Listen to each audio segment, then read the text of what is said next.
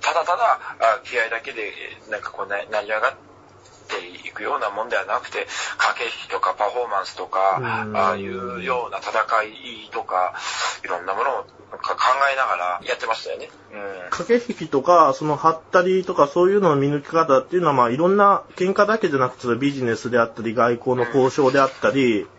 そういう場面にもまあ必要となってくるじゃないですか。そういうのなんかこう見抜き方とこいつはハったりだとかいうのをこうわかるんですかね。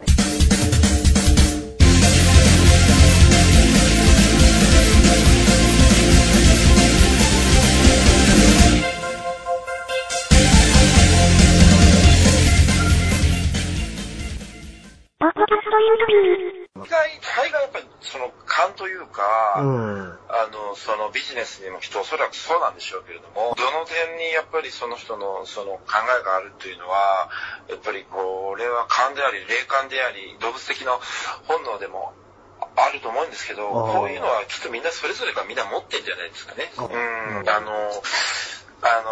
気という世界ですよね。気候とか気の世界ってあんま私はそんな詳しくないんですけども、自分が今気を出してるぞって思ってるのと、いや自分はもうダメだと思ってる、自分は今もう調子がいいんだ、順調なんだ、いけるぞっていうような気持ちでいくと気が出てて、やっぱりダメなんだと思うと気が出てこないっていうようななんか話をちょっと聞いたことがあるんですけども、そういうようなものっていうのはでもそういう実際ね、それが善か悪かは抜きにして、悪であってもなんか自分人生順調にいってんだっていう人はやっぱなんか、なんかこう、なんかオーラみたいに出てますよね。悪い世界であっても。で、いい世界にあっても、やっぱ逆境の中にある人っていうのはこう負のオーラ背負ってることが あると思うんですよね。だから善悪問わずそういうものはみんな出てると思うので、良いオーラ、マイナスのオーラ、あるいは気、そういうものは感じ取ることはみんな本当は誰もができるんじゃないんですかね。実際その喧嘩の時に、なんかその一発でこう倒してたっていう人ってそれもできるのかなと思ったりするんですけど、そのなんだろう、ゲームセンターとかでまあ地方にでもですね、パンチングマシーンっていうのがこう知ってます？なんかあれとかやったらやっぱりよくにさんやったことあります？いやありますけど、あれって倒れる速度測ってるでしょ？あ、そうなんですか。わかんないんですよ。だからあれで。なんかわかんないですよね。だってパンチって結局速さと重さのそのなんか掛け算みたいな。速さだけじゃないし重さもあるし。はい。そうするとわかんないですよね。あれはね。だからあんなの別に全然大したことない普通だったと思うんですけど。あ、普通だと。そうでもなんでしょう、やっぱりそのまたワンパンで倒すっていうことをこう言ってましたけども、やっぱり。ボクシングでいうところの顎あるいは血というところですか。はい。ここをやっぱり狙うということが一つのこれを横ですね。はい。知力っていうこととかやっぱりそういう計算してましたよ。すごいですね。そうで。やっぱり発想が違いますよね。その研究してましたよ。本当に。まあ無駄な時間ですよね。いや。逆にでもそこまで、そういろいろ体も鍛えられたりやられてたら、そういう格闘技の道、まあ例えば僕たちの時だったらまあボクシングのそういうなんか世界チャンピオンになろうとかそういうのはなかったんですか？なかったんですよね。なかった。いやちょっとねボクシングやろうかなと思ってましたけど、だんだんね、いや自分喧嘩は強かったけれども、格闘技はまた違うもんだっていうふうに割り切ってましたし、やっぱりそれはそれで一つのそういうスポーツにしろ武道にしろ一生懸命やった人がいるんであって、私がそうにやったところは一つやっぱ研究熱心である部分と研究熱心で部分とやっぱりそういう気合とかそういうものであって、この能力別にリングの上では使えないなっていうことはね、途中でなんかだから一生懸命やる気にはそんななんなかったなっていうのも確かにありますね。その気合とかこういわゆる短力っていうんですかね、それをこう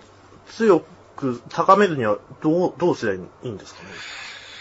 気合とか短力というものを高めるために、やっぱ一つやっぱ私一つはやっぱり悟りと付随すると思うんですよ。勇気だと思うんですよ。一つは勇気だと思うんです、絶対これは間違いない。で、もう一個は勇気の部分ともう一個は経験だと思います。経験も必要で、ある程度、そういう。慣れとかね。慣れというか、そうね。でも、でもそうなんですけど、それ実体験できない部分もあるじゃないですか。今更、例えば西さんが、ね、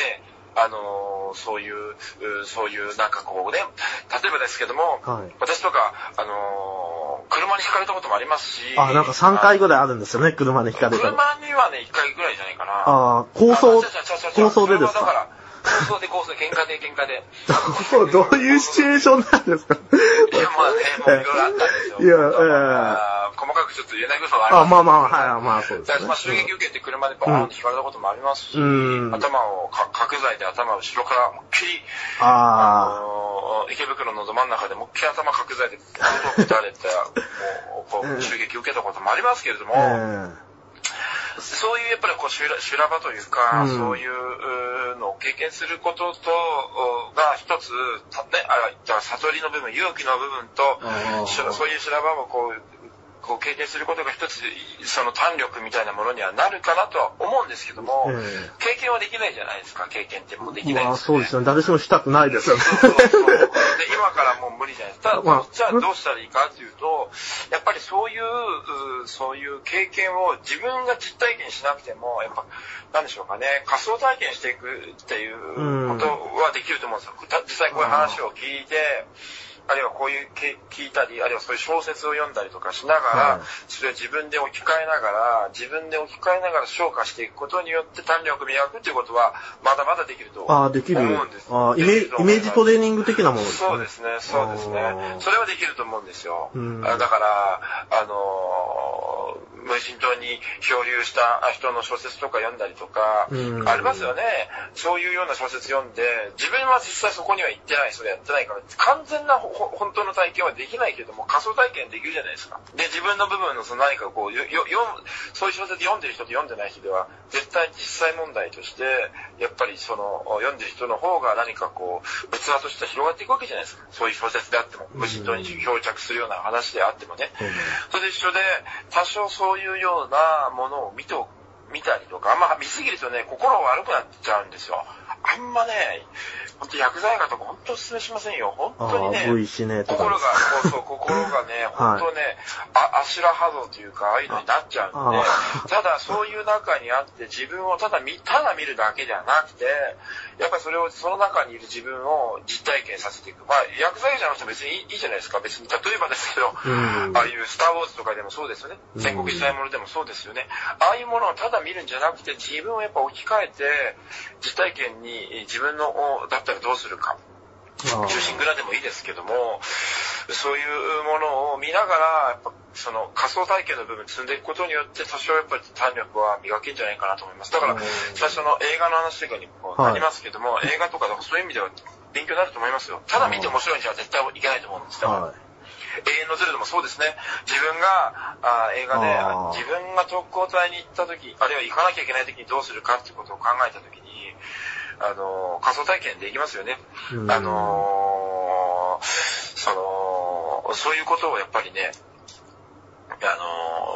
そういう見方をするべきじゃないかなと思いますよね。自分はいける。そうすると、それで消化できたら、よし、自分ももし戦争時代になってたあれだったら、行ったであろうというような気持ちがもし少しでも持てたら、特攻隊とか、難しいですね。単力として広がっていくと思うんですよ。その時に実際何かこうちょっとした自分の土壇場、あるいは修羅場みたいなところであった時には、そういうことをこうくぐり抜けて消化してると、永遠のゼロとかでもそうですけど、見てると、眉毛一つ動かさないでやり取りができるようなことは、あり得ると思いますけどね。なるほど。じゃあ、吉見さんもその、ゴッドファーザー見て、こう、マフィアになって、仮想体験されてた。そうですね。されてた。へえ。